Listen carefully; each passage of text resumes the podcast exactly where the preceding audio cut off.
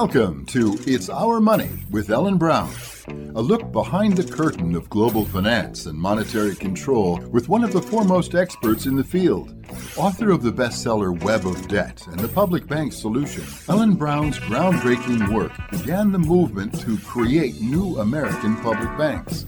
We'll look at issues surrounding the world of money and the systems and powers that control it, as well as the progress being made on the public banking frontier program is underwritten by Public Banking Associates, a national consultancy of experts advising government leaders pursuing creation of their own public banks at publicbankingassociates.com.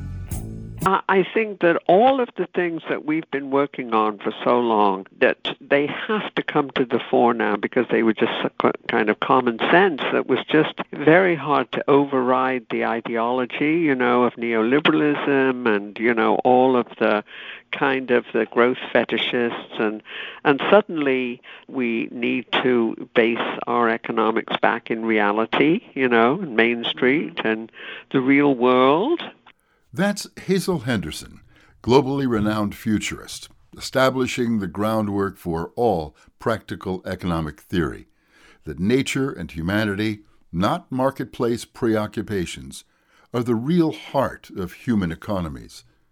Hello, and welcome to It's Our Money with Ellen Brown. I'm Walt McGrew, Ellen's colleague and co host for this program. Today we're going to revisit a conversation from 2020 which Ellen and I had with Hazel Henderson, our colleague at the Public Banking Institute, who died this past week at 89 years of age. A pioneering thinker, a friend, colleague, Hazel Henderson conducted a lifetime of breaking through notional barriers of prevailing market and economic paradigms and opened up a new category of economic consciousness that, as she said in our opening remarks just now, dealt with the real world. Hazel was the founder of Ethical Markets Media, which is a widely acclaimed media channel and institute, and a repository for an institute of thought and a volume of resources that fostered new awareness about how human relationships have formed markets of exchange since the very beginnings of civilization. Markets are in our DNA, Hazel said. You'll hear her say it on today's program as well. You'll notice references to how the COVID pandemic that we were dealing with at the time were affecting national and international markets, and how the powers that be managed to bail out the usual beneficiaries while letting the people just struggle with underfunded programs and mismanaged supply chains. But our conversation today is offered mostly to give you a sense of Hazel's lifelong commitment to the things that really matter life and the living world that creates all markets, and how her breakthrough work over these many decades put a different focus on investment realities, challenging, for example, the assessment of uh, GNP, the gross national product, as not really being reflective of what the economy is actually about or what it's producing. Her breakthrough work over these many decades has brought that different focus forward at a time when these realities are beginning to crash in on the human experience of riding this planet uh, into the next era. Hazel authored nine books and hundreds of articles. She received multiple honorary Doctor of Science degrees, and she was best known as a syndicated worldwide columnist, lifelong futurist, with 40 years forecasting the need for the current transition from the fossil fuel era of the 21st century into a green economy. Hazel was born in Britain, and as a free thinking independent person, she was remarkably proud that in the 1970s, the Public Relations Society of America called her the most dangerous woman in America. Hazel's early writing predicted the overhauling of conventional economic theory to take account of pollution, resource depletion, and social costs that were ignored by company balance sheets and, of course, the GDP and as a result, she was ostracized by the economics community. She famously called economics a form of brain damage. it was the kind of candid assessment of the group think around economics that ostracized her from that industry uh, for a good while. And it reflects the sort of disorientation that lets us evaluate the successes of our economy based on the amount of profit growth within commodities and services, rather than the impacts that our economy has on fundamental resources and on the quality of life and on the planet itself without which, of course, human life and all economies could not exist to begin with.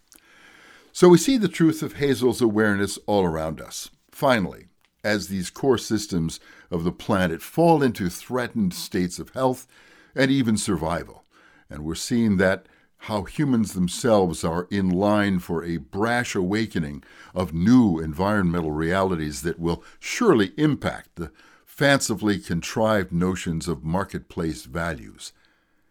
Hazel's life uh, brought that consciousness not only into being, but increasingly into deeper focus that exposes how brittle and ignorant our policies and thinking are when placed side by side with the realities of nature.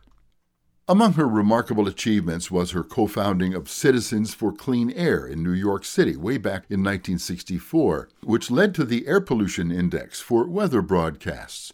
She was named Citizen of the Year by the New York County Medical Society back in 1967 for her environmental leadership, and she was recognized by President Johnson at the signing of the Clean Air Act. Her writings laid out the theoretical underpinnings for societies based on renewable resources, energy, materials efficiency, and social equity, beyond just GDP. Her Ethical Markets Media company produced the acclaimed TV series that covered corporate social responsibility, which was mostly ignored by the mainstream financial media at the time. Such is the nature of being a forward thinking, independent mind, taking the courage to speak out the truth as it was understood by a truly authentic observer. Hazel Henderson. Let's talk with Ellen now about Hazel for a moment and catch up with Ellen's latest writings. Well, Ellen, we've just recently lost uh, a colleague and dear friend, uh, global futurist, uh, a really remarkable person. Hazel Henderson has left at the age of 89, uh, a member of our board of directors at Public Banking Institute, but so much more in the world of uh, economics uh, and of uh, consciousness about money and community. What are your thoughts about Hazel's passing at this point? Well, it did make me feel choked up when I heard that. She she was 89 years old. What really inspired me about her was she was completely self-made. I mean, she was just all about an issue. She had no college degrees. She came to she was British born, came to the United States when she was 22 years old. Uh-huh. Uh, she was 89 when she passed away last week and or this week, several days ago, and uh, she she started out doing very you know very ordinary jobs. She got married, she had a child, and moved to New York when she was 22, and then got married, and um, and was upset about all the air pollution yeah. in New York, yeah. and started mobilizing other women and you know wrote to the mayor and did all these did leaflets. And then she started writing. She taught herself economics. She expanded into something broader than just air pollution and you know got into economics obviously. And she was on our board our advisory board and she was on other advisory boards too. And she started her own ethical markets tv station and website and did a lot of writing. I mean, she was really a, a, a, moving force out there. She influenced Ralph Nader when he ran for president, right. and she influenced Robert F. Kennedy. I guess she flew him around in a helicopter to show, show him all the pollution. And then, you know, he made a speech after that where he incorporated some of her thoughts. She was big on the um, um, GNP, or, you know, the right. gross national product was uh, not yeah, not Mr. a correct characterization of the economy that it left out the important things the things that made life worthwhile so anyway she was a great inspiration she i visited her twice at her home for these think tank uh-huh. events you know like a dozen people. And, um, and she was just a great mover and shaker and a great inspiration. And she was um, a great advisor for us because she was very into public banking. So it was a yeah. red yeah, she quite a remarkable person. As uh, she was particularly proud uh, back in the '70s when she had just, you know, done this foray into eco- economics. The Public Relations Society of America called her the most dangerous woman in America. dangerous is, to the big interests that. Uh, you know, not dangerous to the people, but dangerous to the big corporate interests. Yeah. Yeah, a- absolutely. And uh, she was, uh, she had this, uh, the GDP analysis and you know uh, assessment of how wrong it was insofar as it ignored the natural ten, the natural realities of economy what nature and impact on human beings were and she she uh, she got ostracized inside of the economics community uh, because she uh, would regularly reiterate the phrase economics is a form of brain damage. And uh, so uh, she was, uh, you know, outside of the world of mainstream economics for so long uh, because she really just trusted her sense of what was going on in the world it was very obvious. And you know and if if uh, the uh, if economic systems do not take into account nature and the impact on on, on human life they can't be sustainable. Therefore they're bogus uh, in terms of their theory. So the neoliberal uh, uh, tradition out of which which we've been living with which we are now trying to break free of uh, is was really one of the things that she helped to pioneer a consciousness around. Yeah a great soul. We'll miss her yeah, very, very much so. Our conversation that we're going to be replaying in just a moment here, what goes back to 2020. So you'll hear her make some remarks about uh, how uh, imprudent uh, the planners are when a pandemic comes along, how our supply chains have been really, you know, were, were undermined.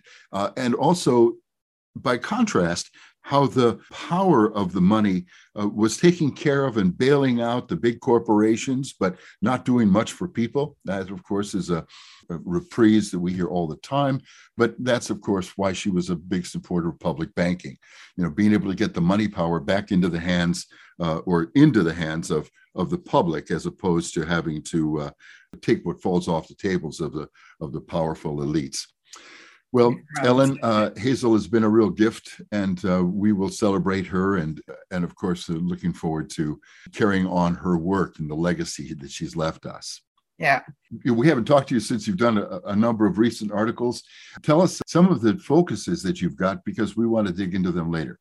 Yeah. Okay. So my last three articles were called The Coming Global Financial Revolution Russia is Following the American Playbook that was one. A monetary reset where the rich don't own everything. That was another, bouncing off the uh, Great Reset of the World Economic Forum and a reset that serves the people, which is basically how we would re- redo it and how it needs to be done. And this is actually our opportunity as well. You know, Klaus Schwab has said hmm. this is a great opportunity. You, you, when the world is in crisis, that's when you have a chance to change things. Well, it's our opportunity too. The, no matter who you think put the world in crisis, I mean, I myself am highly suspicious, but the thing is, we're in crisis and it is an opportunity to come up with new systems. So, what I still like and have always liked is the American system, what we've always, you know, what. Uh, uh, Henry Clay and Henry Carey and those early American economists and politicians called the American system. So Alexander Hamilton's idea, like us, he had, he was the, the first secretary, uh, Treasury Secretary, of course, and like where we are today, he had this massive debt piled on debts of the states, which were the colonies, of course, and now we're the states. They won the, the war, but they had all these debts. And so he persuaded Congress to undertake the state debts. And what he did with them was to roll them into capital for the for the first US bank. So basically capitalized the bank with the state's debts. So you could buy, if you were a, an investor, these were non voting stocks. If you were an investor, you could use part gold, which was, you know, official currency then, and part uh, these bonds, which were the state's debts.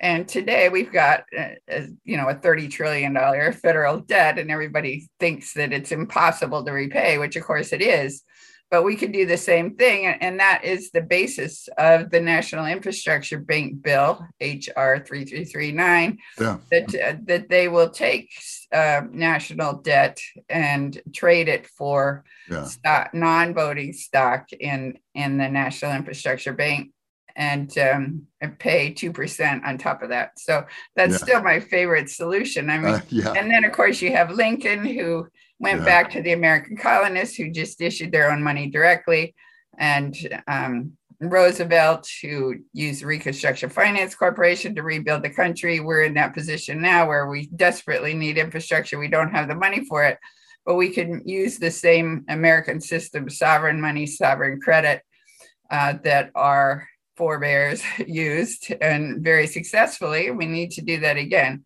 So that's what I was writing about. So we can get a grip on our economy by going back to our roots. Uh, exactly. System. Yeah. Yeah. Uh, great, great stuff, uh, Ellen. And, uh, and people can get that on your blog, you know, Web of Debt uh, blog to get the articles. But uh, of course, we, we pass them widely. They're, they're, they're published widely around. Well, thank you very much. Let's, let's revisit our, our time with Hazel as uh, as precious as it was and and revering her as we move on with that work. Thanks so much, Ellen. Okay, thank you.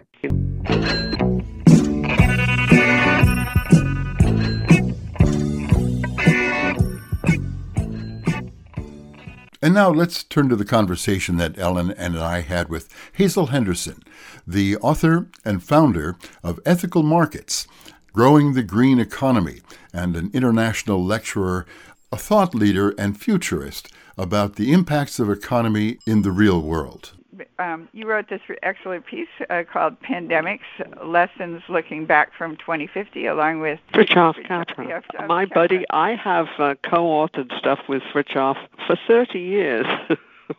Uh-huh. we've been sort of intellectual companions, and he did. He ended up doing a deep dive into the ecosystems with his last book. You know, the Systems View of Life, uh-huh. and all of that. And of course, I decided to do a deep dive into the human, more the human condition. and so it was great to reconnect with him on this piece, you know, because um, it's so clear now. I, I was just reading a piece by one of our advisors, Professor Walden Bello, who has been a, a legislator in the Philippines for many years, and he's he was just pointing out, you know, with this whole Belt and Road thing that mm-hmm. the Chinese have been doing, you know, the Chinese obviously uh, have a huge opportunity here to kind of take over the whole globalization agenda. And he was saying, um, which is rather similar to what Fritjof and I were saying, that just the amount of incursions into environments that Belt and Road will require um, they're talking about um, additional alien species which will be driven out of forest areas.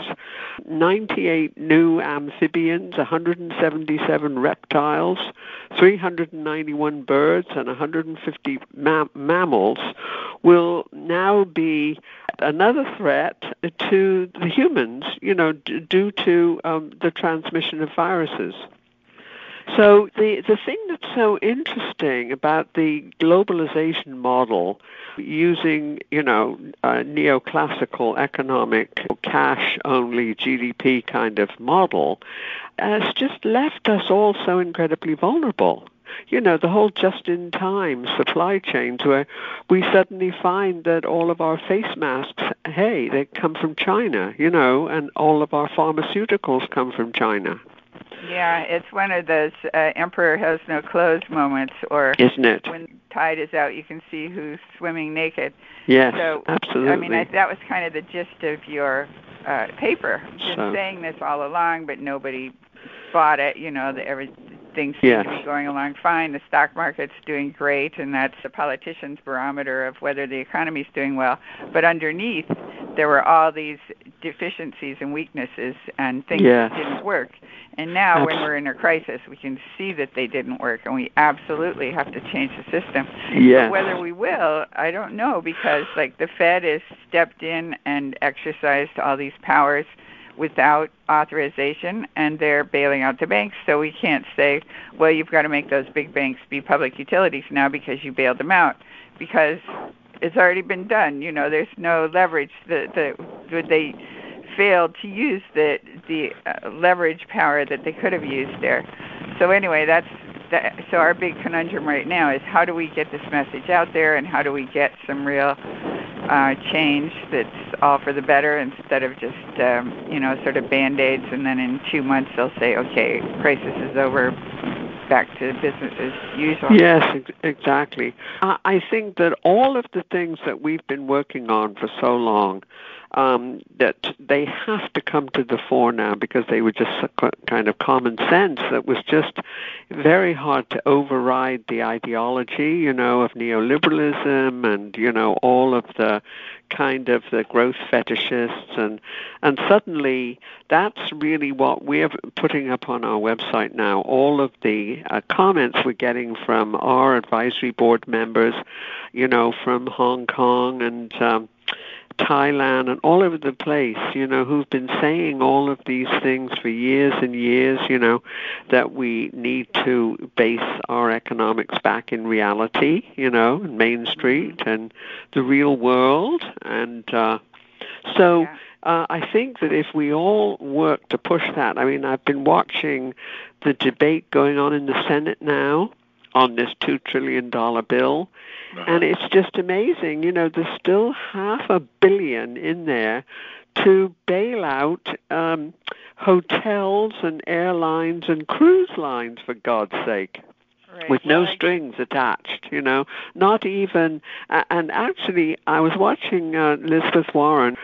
She was on um, Bloomberg uh, talking about um, uh, the whole business of buybacks, you know, and what she is proposing is if you're going to do any stuff bailing out big corporations, that there's just a whole lot of things have to be legally required of companies, not just, you know, hoping that they don't do buybacks, you know. Right and they've essentially bailed out the banks, though they don't call it a bailout. So, you know, we were always petitioning before that the next time this happens, we want to make sure that the banks are required to use their funds appropriately, et cetera. Yes. That they're actually public utilities. But yes. that's that's been bypassed because the, it's a backdoor bailout. It's not obvious. You know, nobody voted yep. on it. The Senate didn't vote on, or the Congress didn't vote on it. Yeah. Fed just did it using their alleged emergency powers under Section 13.3, I think. But the one thing they bypassed or didn't do was uh, helping the state and local state and local governments, which they yes. They've got another provision that makes that quite. They don't even have to go to the Treasury, you know, and get approval like under 13.3. So that's that's one thing we're pushing for. Well, I think that some of the changes, for example, I take Wired magazine and normally throw most of it away, you know, because it was all of the fantasies of the Silicon Valley adolescent guys. And I just received my new edition of Wired, and I read every page on it. It's an entirely different 180 degrees and they've just gone through every aspect of the real world and how to shift to uh, a low carbon, a green economy, and how to dump fossil fuels. I couldn't believe it. So it is possible that this is going to turn around a lot of paradigms. Mm-hmm. And that's what I think uh, we all hope for, you know, in the public banking area and so many areas. It will be quite obvious that there's no other way of getting from here to there. It seems to me that we're seeing the imminence of that paradigm shift because people have been disenfranchised from the monetary hopes that they had once been raised on. The American dream and all kind of went away from people. And now we're down to basic needs that are yeah. not only water and air, familial stability, education, health, uh, the kind of the human rights that FDR pointed out. People want some basic life support services from their governments. Absolutely, yes. I uh, mean, as opposed to a monetary pursuit. Yeah, I mean that whole era of government bad, private sector good is so childish that I think everybody's realized now, you know, that of course the government has to step in. I mean, look at the situation right now where we've in, uh, Trump has invoked the War Powers Act or whatever it's called, you know, um, and yet states are still forced to compete with each other to buy masks and gowns and. Uh, and and gloves, you know. And, and uh, Cuomo was saying in his press conference that it used to be um, under a dollar to buy a mask, but now he's competing with California and competing with Illinois, competing with private hospitals, and the price of a face mask now is up to seven dollars. I mean, you can't imagine how stupid this is. I mean, if you don't nationalize procurement and prevent the price gouging, I mean, can you can you imagine that this administration doesn't even know how to prevent the price gouging?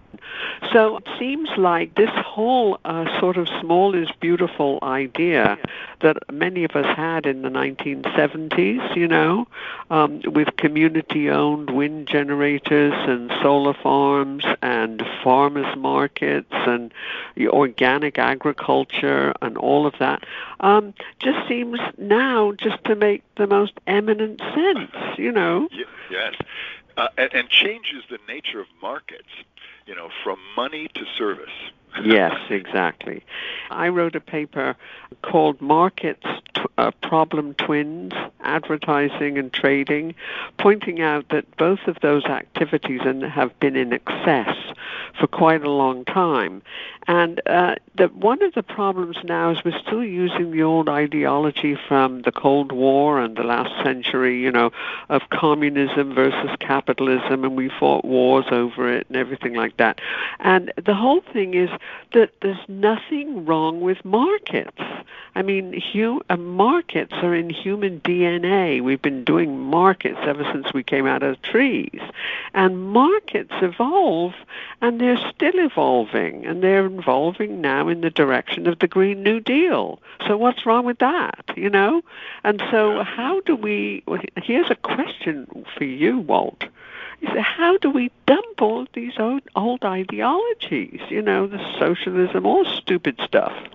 Uh-huh. Just say the mischaracterization of things like money as a commodity instead of a relationship. It's been adopted, of course, as a commodity that's at the, at the base of our sense of market wisdom or market reality. But it's all about relationships. It's all about community. Uh, of course. getting back to that, as you say, Hazel, is uh, you know. The, yes, I mean I've been tracking local currencies for the last 30 years, and I always use local currencies, of which there are hundreds of thousands all over the world, as an indicator of how badly whatever central uh, bank in, in that particular country uh, was was doing. And any time you know the macroeconomic policymakers were screwing up, um, you could find uh, local currencies uh, and and local credit unions and uh, uh, and barter coming back. I think things are a little different now, though, because you have these giant cities where people just don't have anything to trade. I mean, if we don't have land where we can oh, grow yeah. our own food and trade it with others, so so we do need the government system and that's why we've got to lean on them to make some changes that serve the well, people in the local economy. Of course, money is, uh, as we all know, it's, it's just credit, and so it is limitless, and that's really what I think were the ex- certainly exciting, maybe even breathtaking aspects of this week as the Fed. oh yeah, we'll, pay, we'll cover everything. You you got a debt, we'll cover it. I know that, that kind of thing. Oh well, yeah. this is a perfect setup for public banking Yes, and for UBI. Did you hear Neel Kashkari, who is the Fed head in uh, Minneapolis? And he was on Bloomberg, and he just came right out and said it. Yes, um, he says the Fed prints money, and of course we can print an, uh, uh, uh all the money that is uh, needed, and we'll keep shoving it out. and he was going on like that on, on television, you know. Yeah. so it's all it's all out in the open now. There's never been a shortage of money. I mean, money is just a string of digits on on right. a computer. It's credit, and there's as much credit as you want. Uh, I mean, it's money is only an advance against a future promise to repay a debt, which means credit, which means I'll pay it later, and I'll pay a little interest to get, you know, to have to pay it later. Or we don't need like collateral, etc. You don't need to borrow the money from them. And we can take those middlemen. You know, we can take all the bond dealers out of the game. And why do we have these middlemen? You know, that exactly. they're not needed anymore. I mean, basically, the whole idea of having Treasury and the Fed, you know, work more closely together. Mm-hmm. Um, I think that that's coming. So yeah, the, they're doing it right now. So the crisis has exposed the real problem, which is who controls the spigot of who can get the credit, and that, of course, is the financiers, the, the rentier uh, society that has been determining public policy uh, and and our future and our current well-being. And again, uh, it comes back to the franchise of banking being in the public interest opposed to in private hands. Absolutely. I think that all of the things that we've been working on for so long um, that they have to come to the fore now because they were just kind of common sense. That was just very hard to override the ideology, you know, of neoliberalism and you know all of the kind of the growth fetishists. And and suddenly that's really what we're putting up on our website now. All of the uh, comments we're getting from our advisory board members you know from Hong Kong and um, Thailand and all over the place, you know, who've been saying all of these things for years and years, you know, that we need to base our economics back in reality, you know, Main Street and the real world. And uh, so yeah. uh, I think that if we all work to push that, I mean, I've been watching the debate going on in the Senate now on this $2 trillion bill. And it's just amazing. You know, there's still half a billion in there to bail out um, hotels and airlines and cruise lines, for God's sake. Right. With no strings attached, you know, not even. And actually, I was watching uh, Elizabeth Warren, who's my favorite candidate, who I voted for. I mean, she was on um, Bloomberg uh, talking about um, uh, the whole business of buybacks, you know, and what she is proposing is if you're going to do any stuff of bailing out big corporations, that there's just a whole lot of things have to be legally required of companies, not just, you know, hoping that they don't do buybacks, you know. Right and they've essentially bailed out the banks, though they don't call it a bailout. So, you know, we were always petitioning before that the next time this happens, we want to make sure that the banks are required to use their funds appropriately, et cetera. Yes. That they're actually public utilities. But yes. that's that's been bypassed because the, it's a backdoor bailout. It's not obvious. You know, nobody voted yep. on it. The Senate didn't vote on, or the Congress didn't vote on it. Yeah. Fed just did it using their alleged emergency powers under Section 13.3, I think. But the one thing they bypassed or didn't do was uh, helping the state and local state and local governments, which they yes. did. they've got another provision that makes that quite. They don't even have to go to the Treasury, you know, and get approval like under 13.3. So that's that's one thing we're pushing for um, you wrote this excellent piece uh, called "Pandemics: Lessons Looking Back from 2050," along with Fritjof Capra. My buddy, I have uh, co-authored stuff with Fritjof for 30 years. we've been sort of intellectual companions and he did he ended up doing a deep dive into the ecosystems with his last book you know the systems view of life uh-huh. and all of that and of course i decided to do a deep dive into the human, more the human condition. and so it was great to reconnect with him on this piece, you know, because um, it's so clear now. I, I was just reading a piece by one of our advisors, Professor Walden Bello, who has been a, a legislator in the Philippines for many years, and he's he was just pointing out, you know, with this whole Belt and Road thing that mm-hmm. the Chinese have been doing, you know, the Chinese obviously uh, have a huge opportunity here to kind of take over the whole globalization agenda. And he was saying, um, which is rather similar to what Fritjof and I were saying, that just the amount of incursions into environments that Belt and Road will require um, they're talking about um, additional alien species which will be driven out of forest areas. 98 new amphibians, 177 reptiles, 391 birds, and 150 ma- mammals will now be another threat to the humans, you know, d- due to um, the transmission of viruses. So the the thing that's so interesting about the globalization model, using you know a neoclassical economic cash only GDP kind of model, has just left us all so incredibly vulnerable you know, the whole just in time supply chains where we suddenly find that all of our face masks, hey, they come from China, you know, and all of our pharmaceuticals come from China. Yeah, it's one of those uh, emperor has no clothes moments, or isn't it? When tide is out, you can see who's swimming naked. Yes, so, absolutely. I mean, I, that was kind of the gist of your uh, paper. Just so. saying this all along, but nobody bought it. You know, that every things seem yes. to be going along fine. The stock market's doing great, and that's the politician's barometer of whether the economy's doing well. But underneath, there were all these deficiencies and weaknesses and things yes. that didn't work. And now, when we're in a crisis, we can see that they didn't work, and we absolutely have to change the system. Yes. But whether we will, I don't know, because like the Fed has stepped in and exercised all these powers without authorization and they're bailing out the banks so we can't say well you've got to make those big banks be public utilities now because you bailed them out because it's already been done you know there's no leverage the the would they failed to use the the uh, leverage power that they could have used there.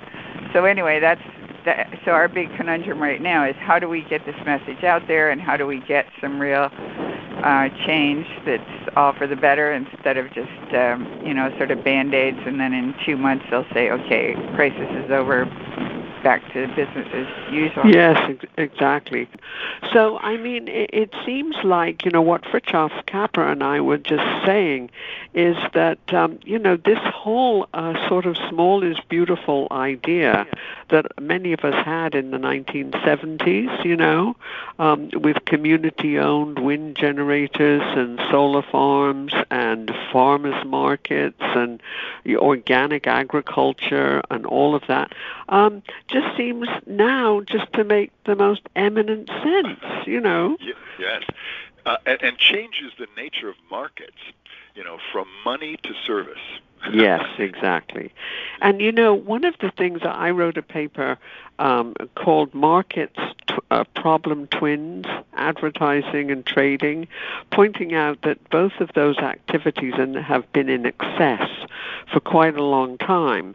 And uh, the, one of the problems now is we're still using the old ideology from the Cold War and the last century, you know, of communism versus capitalism, and we fought wars over it and everything like that.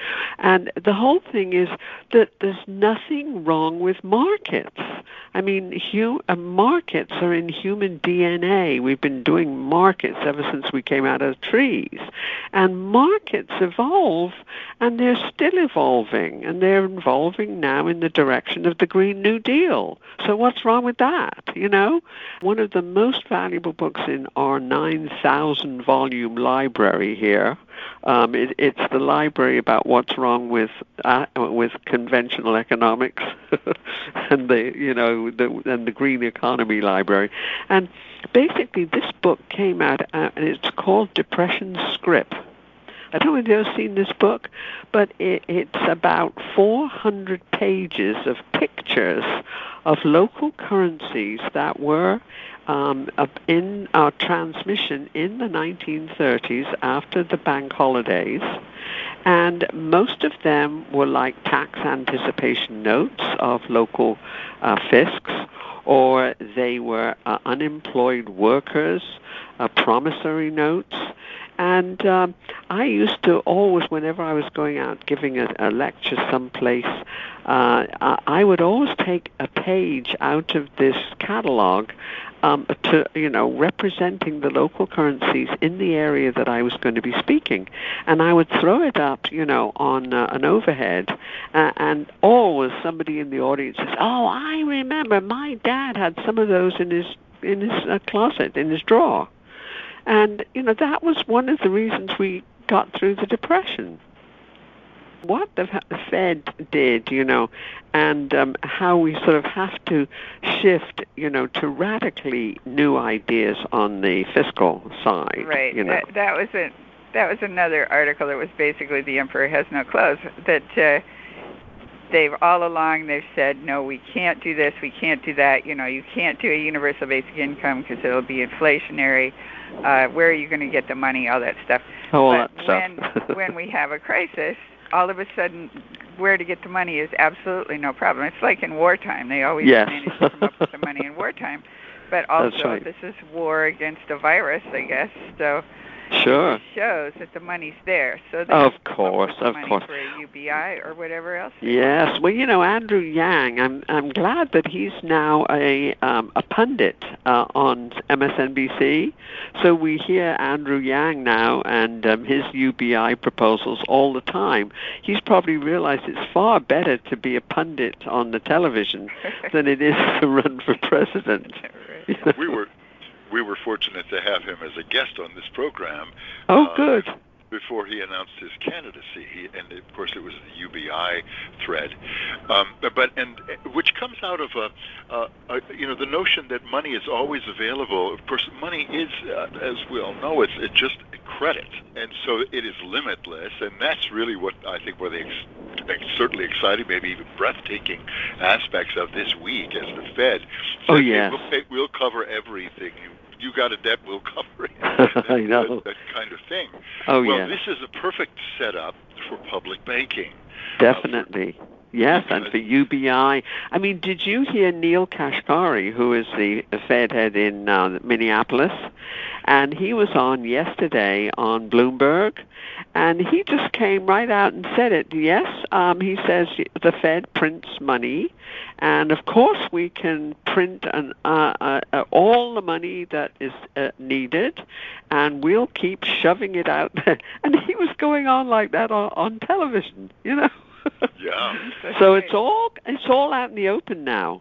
hmm There's never been a shortage of money. I mean, money is just a string of digits on on right. a computer. Credit, and there's as much credit as you want. Uh, I mean, uh, it's money is only an advance against a future promise to repay. It's Yes. all debt, that- which means credit, which means I'll pay it later, and I'll pay a little interest to get, you know, to have the time to pay it later. So we don't need we don't need banks or we don't need like collateral, et cetera. You don't need to borrow the money from somewhere No. else. And we can take those middlemen. You know, we can take all the bond dealers out of the game. And why do we have these middlemen? You know, that they're not needed anymore. I mean, basically, the whole idea of having Treasury and the Fed, you know, work more closely together. You know, Mhm. um, I think that that's coming. Yeah, no, hope. Yeah. Well, So- they're, so yeah, the- they're doing it right now.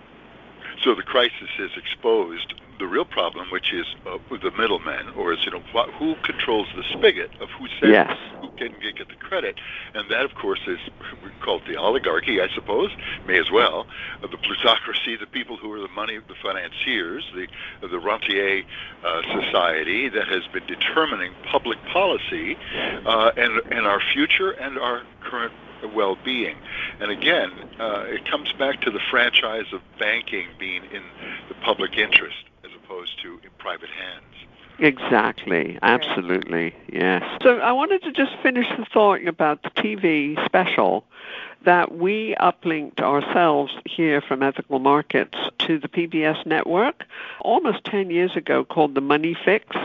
And it was the politics of money creation and credit allocation. And we pointed out, you know, in very great detail uh, how uh, this was done and, and who uh, who made the decisions and, and how it was that, you know, quantitative easing printed the money and the whole issue was who they gave it to. Did they give it to their friends, you know, in the banking system hoping it would trickle down or whatever? And the other half was all about um, local um, how how nature's economy works and how local societies work and and all, of the amount of bartering and swapping that goes on when uh, the banking system fails. And um, that we've had so much feedback from that show over the years you know and we uplinked it again and people say it changed their lives and and so one of the groups we've been working with recently is based in London called Positive Money. Do you know those folks? Yeah, for sure. I did a review on a green uh, Bank of England. And I just loved the fact, you know, we posted the news that when Christine Lagarde became president of the ECB about two months ago, they went right into her office and got her on videotape saying that she would take a look at the whole idea of green quantitative easing so they are they are really on it. Now here's what I, I wanted to throw out a question to you guys, and uh, that re- regards the actual biology of the coronavirus. And um, what's going on today, you know, with the debate going on about um, is the priority the health of the uh, population or is the priority the health of the economy, you know, that back and forth. And uh, the whole thing about testing, now it seems to me that the key number we need to look at is 40%. And what I mean is that we should be testing also for antibodies. How many people, it's a, it's a fairly easy blood test, um, how many people have antibodies in their blood, meaning that they already had the coronavirus probably a month ago and didn't know it. And um, so you find out how many people in the population are now immune because they've already had it and they've got the antibodies. And those people are ready to restart the economy. And um, and so uh, it it reminds me a lot of uh, when I was growing up in Britain, and before there was um, any vaccines for uh, mumps and measles, and w- the way things were done in Britain back then was every mother um, made sure that their children had measles and mumps before they were like five years old. And I know in the small town I grew up in, um, there were mumps and measles parties right, where right. people made sure that the kids got the, the mumps and measles and got it over with. And as a result, you know, I am still a uh, hundred percent immune to those two diseases because right, I have right. the antibodies. So the point is that at some point, um, this idea of because we so screwed up on the testing, that we've shut down the entire economy, including the idiocy in here in Florida of shutting down the beaches, where people need to go out and have exercise, and all you need to do is to have police on the beach to make sure that people don't, you know, congregate.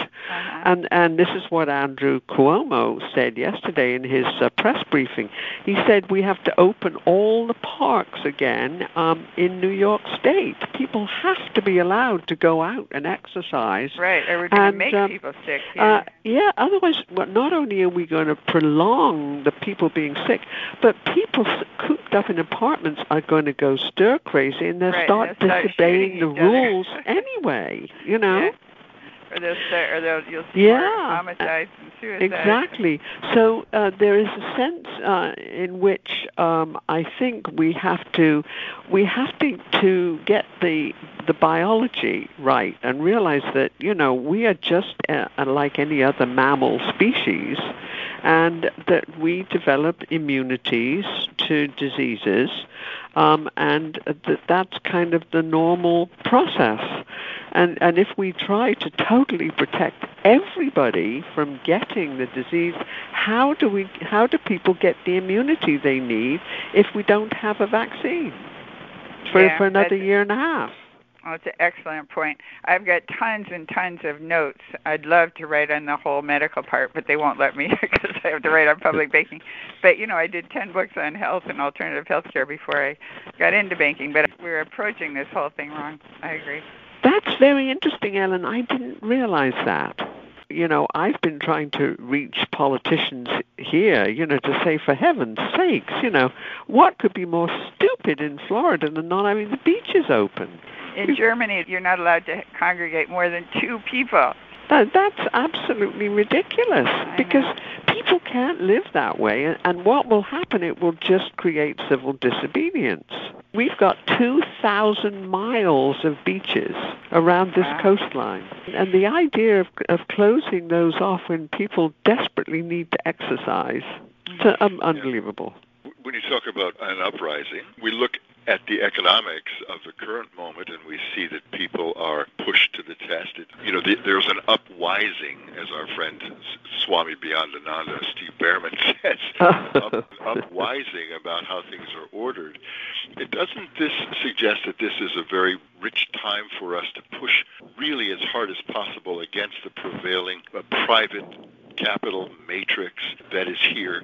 How might we go about pushing public banking opportunity in this crisis at this moment? I think it's just going to become more and more obvious to people uh, when markets work and when they don't work. And I mean, right now, um, to try to do things the way we're doing them, uh, we've seen the colossal market failure in this for-profit based healthcare system, which I'm sure is uniting the thinking of Joe Biden with that of Elizabeth Warren uh, and Bernie Sanders. You know, that it, it clearly doesn't work. I mean, I was lucky enough to grow up in Britain with the National Health Service, and you know, for us, uh, there was it wasn't about money, and it wasn't about markets or profits. It was that that healthcare was a right, and that if you didn't provide healthcare to everybody, then everybody was in danger.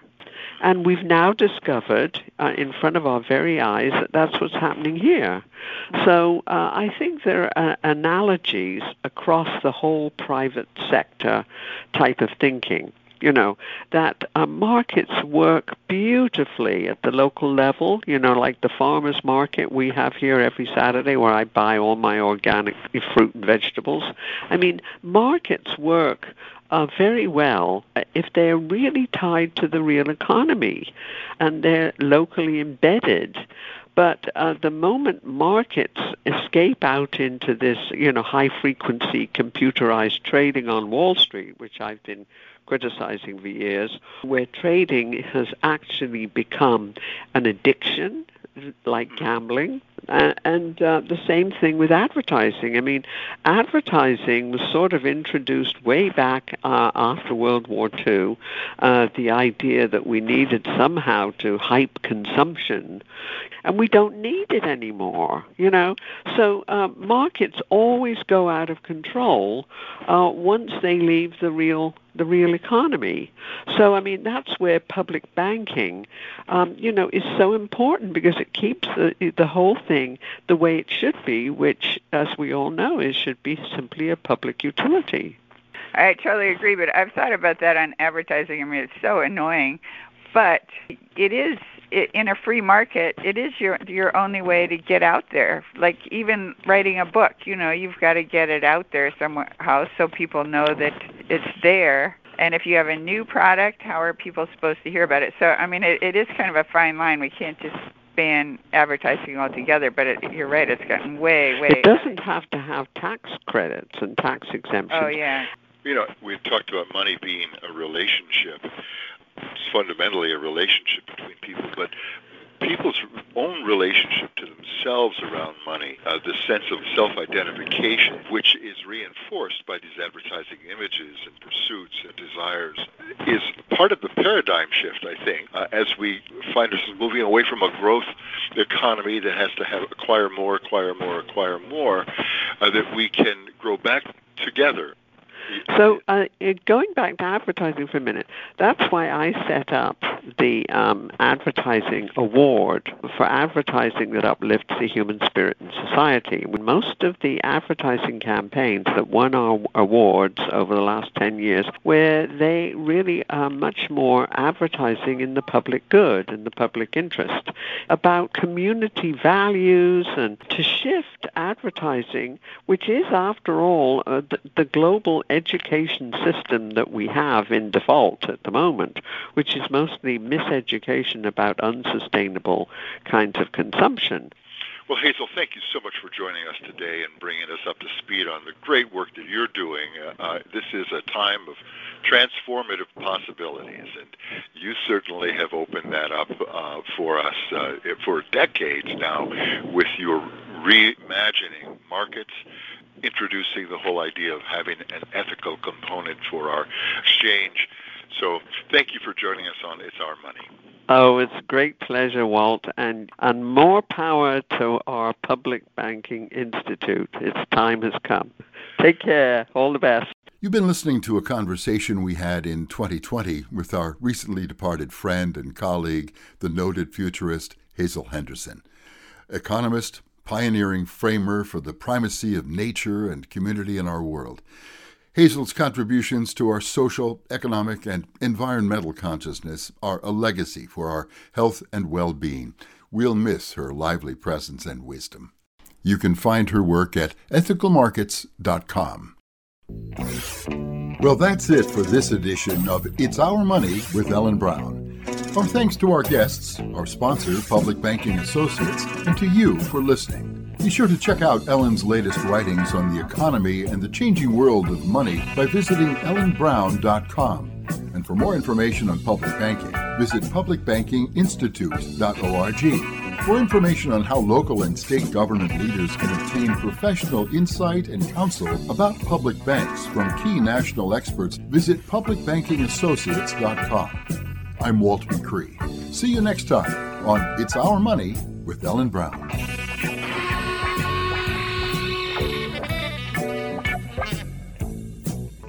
Money!